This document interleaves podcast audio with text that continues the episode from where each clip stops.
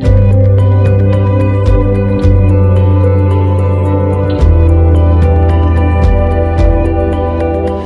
right. Well, good evening.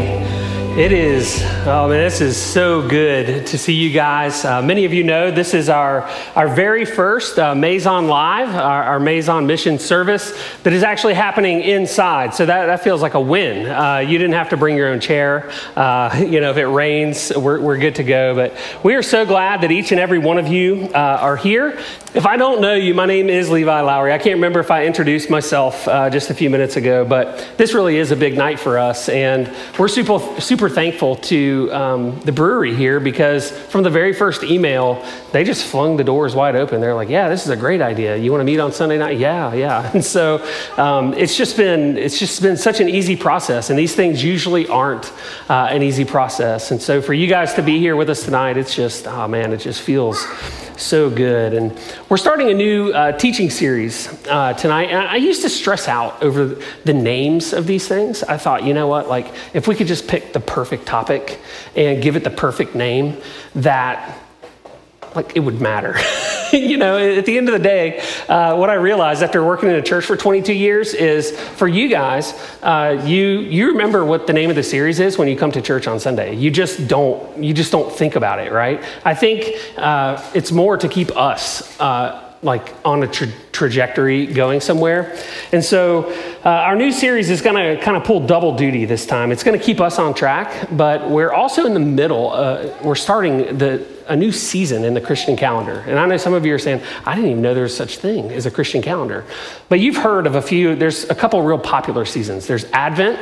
Uh, raise your hand, you've seen, you've heard of Advent. You're like, yeah, I got a really cool calendar. I had good chocolate in it, right? Like that's, that's kind of how we know Advent. And then there's Lent. And sometimes people you work with, they'll show up with like stuff on their forehead and uh, on Ash Wednesday, you're like, hey, oh yeah, it's that day. It's that day. And that, that begins Lent. And it lasts for like 40-ish days leading up to Easter. Well, we're not in either one of those seasons right now. Uh, we're in a season called Epiphany. And, uh, and so that started uh, actually on January 6th. And uh, this is a season that focuses on the life, the teachings, the mission of Jesus. And so that's what we're going to be looking at for the next several weeks. We're going to dig into some of his teachings, um, just passages about him. What does he have to say that reveal who he is? And so it's known, Jesus Revealed is the name of the series. And so we're going to start out uh, with this story that has never been a favorite story of mine. I'm going to be honest with you. And it's the story of the baptism of Jesus. And I remember always being confused as a kid. I'm like, this, this doesn't make any sense. Um, why is Jesus exactly getting baptized, right? I mean, uh, if you don't know the story, uh, Jesus has a cousin named John, and he baptized so many people, his nickname became John the Baptist, right? I mean, it's, it's what he was known for. And, and so basically, uh, the story goes Jesus' cousin is out there in the wilderness by the Jordan River. And I think he's one of those preachers that I probably wouldn't like a whole lot. I think he probably yelled a lot. He wore really strange clothes. He had a weird diet. And he was basically telling people, like, you're bad people. You need to, you need to get in the water. You need to, to be washed. This is a baptism of repentance for the forgiveness of sins.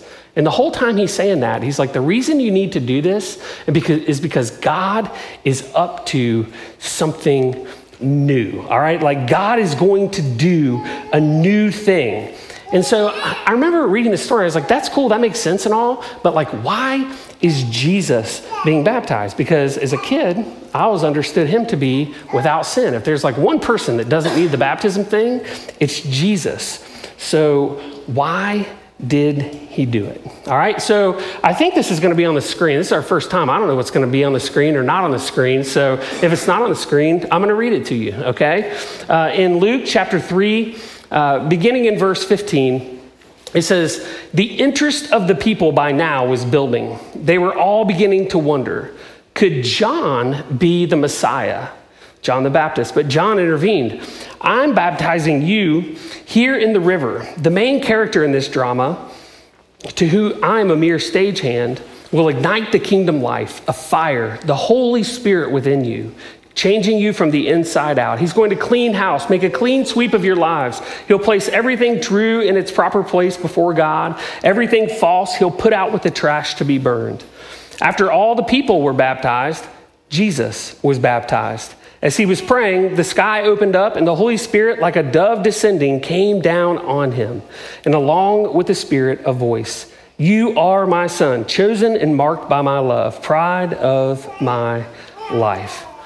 And so there you have it. You've got Jesus, the God man, the one that doesn't need to be in the river being baptized, but there he is. He's with all the sinners that need to be baptized. So what's what's going on?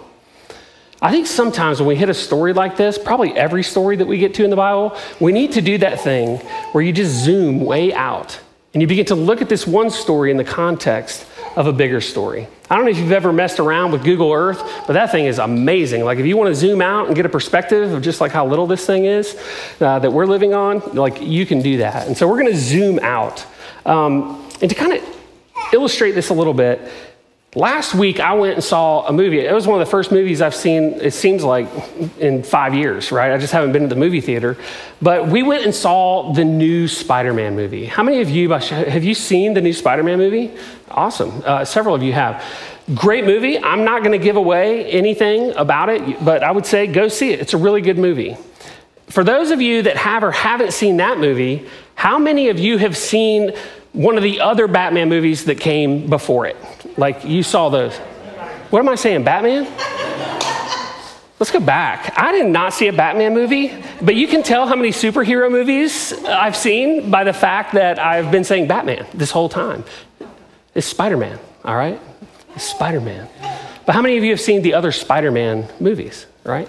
Well, I have a confession to make.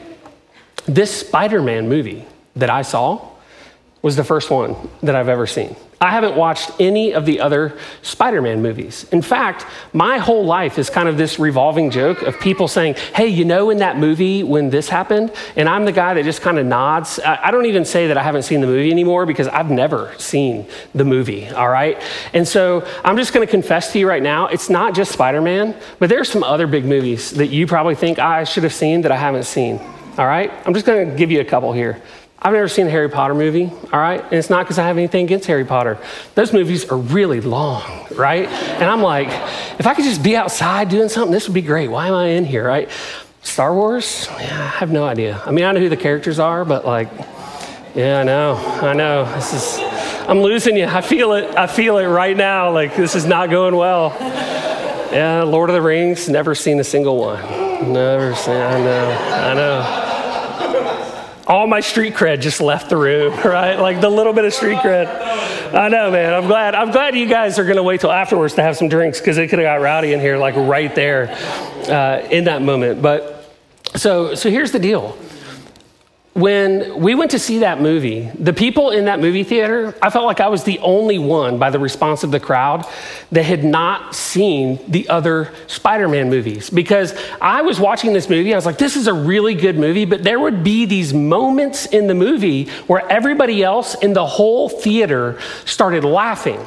And I wasn't laughing because nothing right on the surface level was funny, but everybody else knew something that had happened in another movie and it was funny and they were laughing, and there I am, right? Because I don't watch movies. And, and so there were other times where I could tell like there was a deeper thing going in on the plot than what I understood. At face value, I'm like, this is a great movie. It was worth the money. But there were things happening beneath the surface that I didn't get. And now I'm like, I need to go back and I need to watch those movies, all right? Are you tracking with me? All right? You're like, yeah, we got you on Spider Man, but you need some help on this movie thing.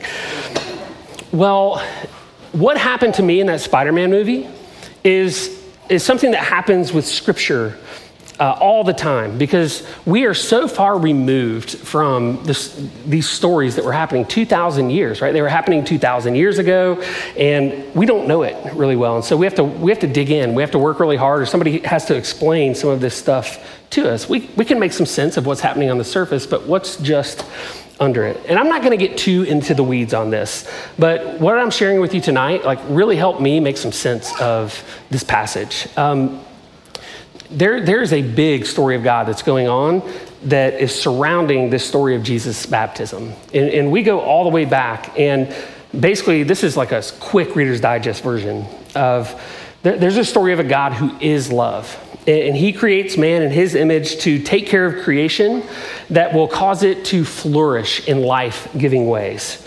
man consistently chooses their way over the ways of God, and it leads to destruction. All right? So, what God does is He always tries to find like a, a family or a remnant or a group of people that, that will be His people, and He will pour into them. And the idea is that these people will be a light to all the other nations, and these other nations will see how good this God is, and they will be drawn into this family. Except that's not what God's people ever do. They always do their own thing. They always make a mess of it. And one of the big meta themes that happens with God's people is they're rebellious and then they end up getting conquered by other people. You go all the way back to Exodus. If you grew up hearing these stories, you'll remember that, that God's people became slaves in Egypt. And then Moses and his brother Aaron came along and uh, they escaped. God provided like an escape. There are these bad things that happened to the Egyptians, and basically the Pharaoh got tired of it, whew, off they go. And, and so they're on their way to the promised land. It takes them a really long time to get there, way longer than it should have. And they finally get there, but they don't, they don't live there happily ever after. They end up being conquered by the Assyrians and then the Babylonians. And then after that, God begins to raise up these guys called prophets. And they were like his mouthpiece. And he began to say things like, There is a Messiah, a rescuer who is going to come for you. And then God does this thing I don't know how I feel about it, but he did it, and it doesn't really matter how I feel about it. But he went silent for over 400 years. 400 years. God just goes silent. I don't know about you if you ever have that like silent treatment that goes on in your house. Like I don't know if that's ever happened. You know, uh, I think it used to have. We don't do that game anymore. It, it was not a good game. It was not a fun game. But 400 years—that's a long time to be committed to that. And so this story that we find where Jesus is being baptized is over 400 years from when God last spoke. And so now it's not the Babylonians, but it's Rome. Uh, the Jewish folks are like in their land, but it's occupied by Rome. They don't have freedom. They're not making their own decisions. And they, they're pretty much hating life. And that's, that's the situation that John is out there in the desert and he's saying, Hey, God's doing a new thing. You need to be ready for it. You need to be ready for it. And so all these people have been waiting, their families and generations, for 400 years for God to send the rescuer. And they're thinking, maybe it's John, you know? And he says, No, it's not me. It's, it's, an, it's another person. And so he was basically Jesus's wingman, all right? So that's the context of this. So people, of course, they're taking off work and they're going out there by the river to see what's going on because if there's a chance that this is true, they want in on it, all right? Are you tracking with me there? This is the context that this story is told in, all right? Now, I'm not going to go too deep into this, but I'm going to ask another kind of random question. This is going to let me know if you're a nerd or not, all right? Raise your hand if you know what a digital Easter egg is. A digital Easter egg. All right, we got about seven or eight nerds, right?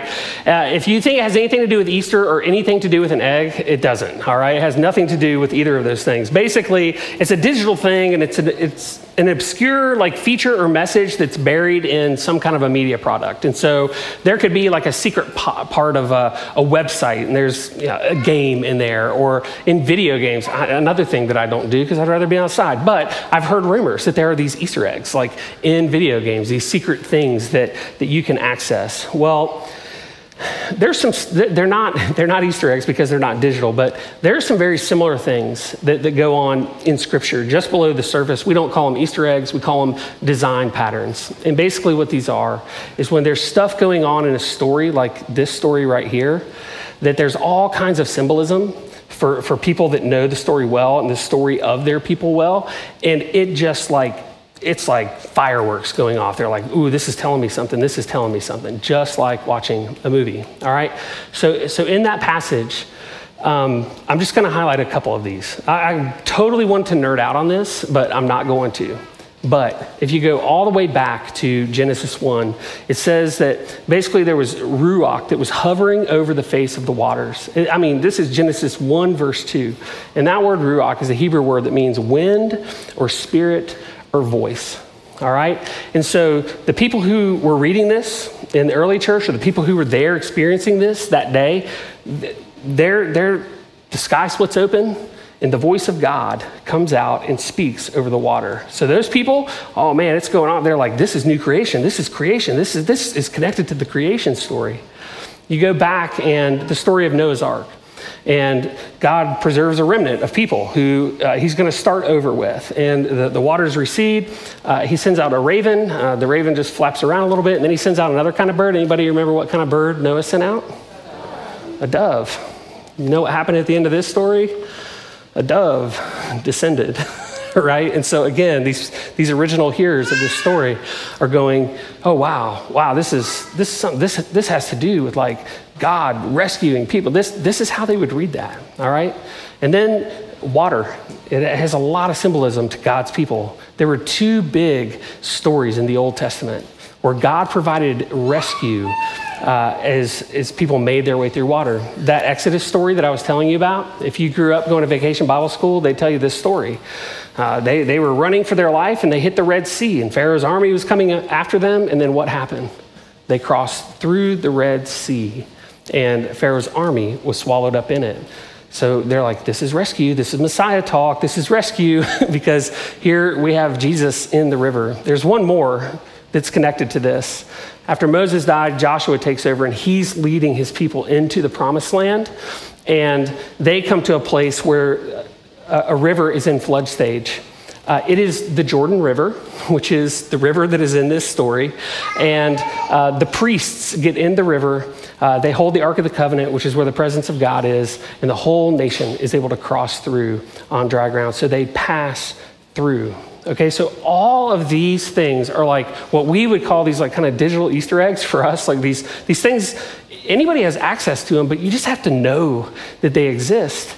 And so all of this stuff is happening in this story. And and these people are saying, oh, I think this is it. I think the 400 year wait is over. I think this guy may be the Messiah. All right, are you still tracking with me? You're like, yeah, this better get good. I like the Spider Man part better than I like this part. So, all of these connections are screaming at the folks at the river that, that there really could be something special about this Jesus that he could be the rescuer, the Messiah, the one that's going to bring freedom, the one that they've waited for for 400 years. And, and, so this is the moment where Jesus becomes known, where he is revealed for all that he is. He's not just a carpenter, he's not just Mary and Joseph's kid, he's much, much more than that.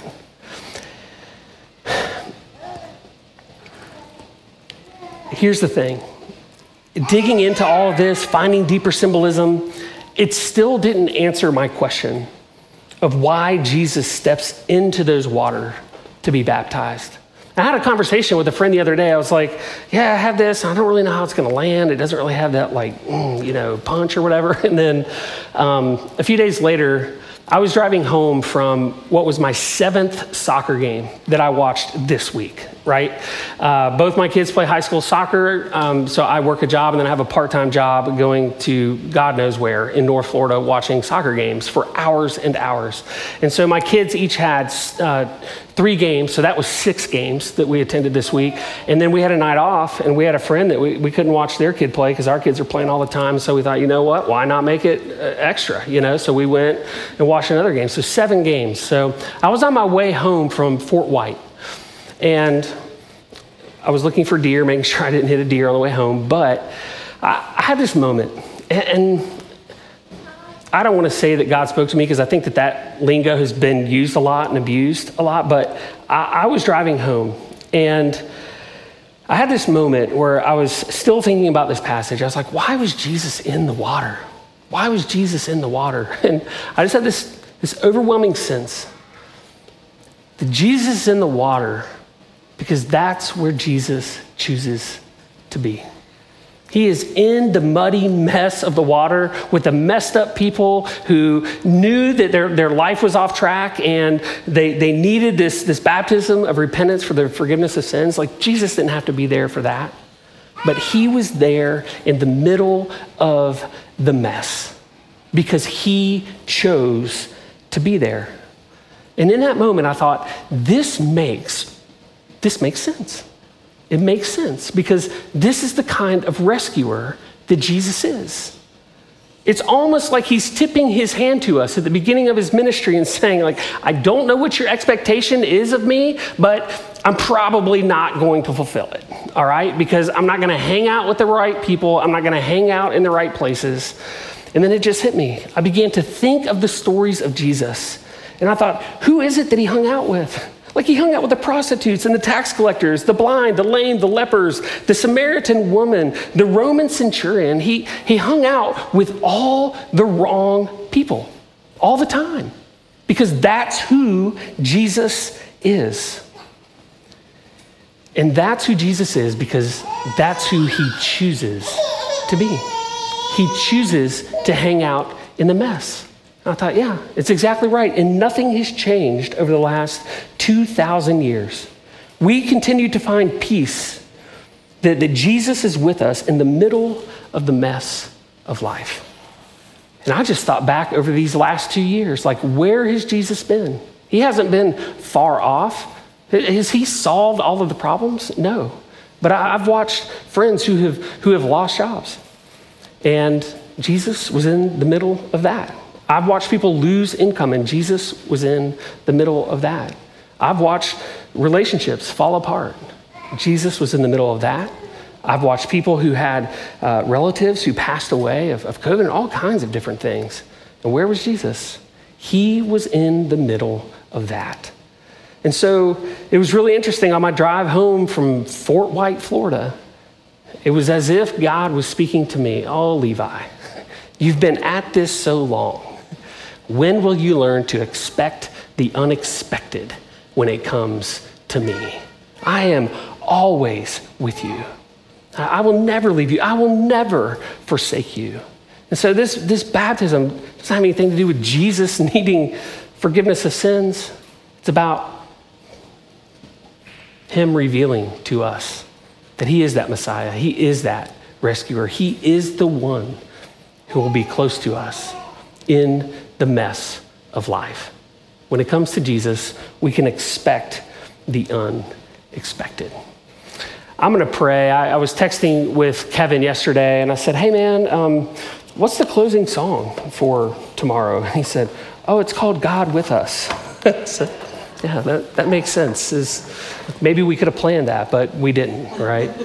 And it's God with us. And this is truth. I'm going to pray as they're, they're coming up. God, I thank you so much that it took me a long time to figure it out, but yeah, you are our rescue. You are our Savior. You are Emmanuel. You are God with us. And you are with us because you choose to be with us. You, you, could have stayed where you were. You didn't have to endure all that you endured here on earth, but you did. And we're grateful.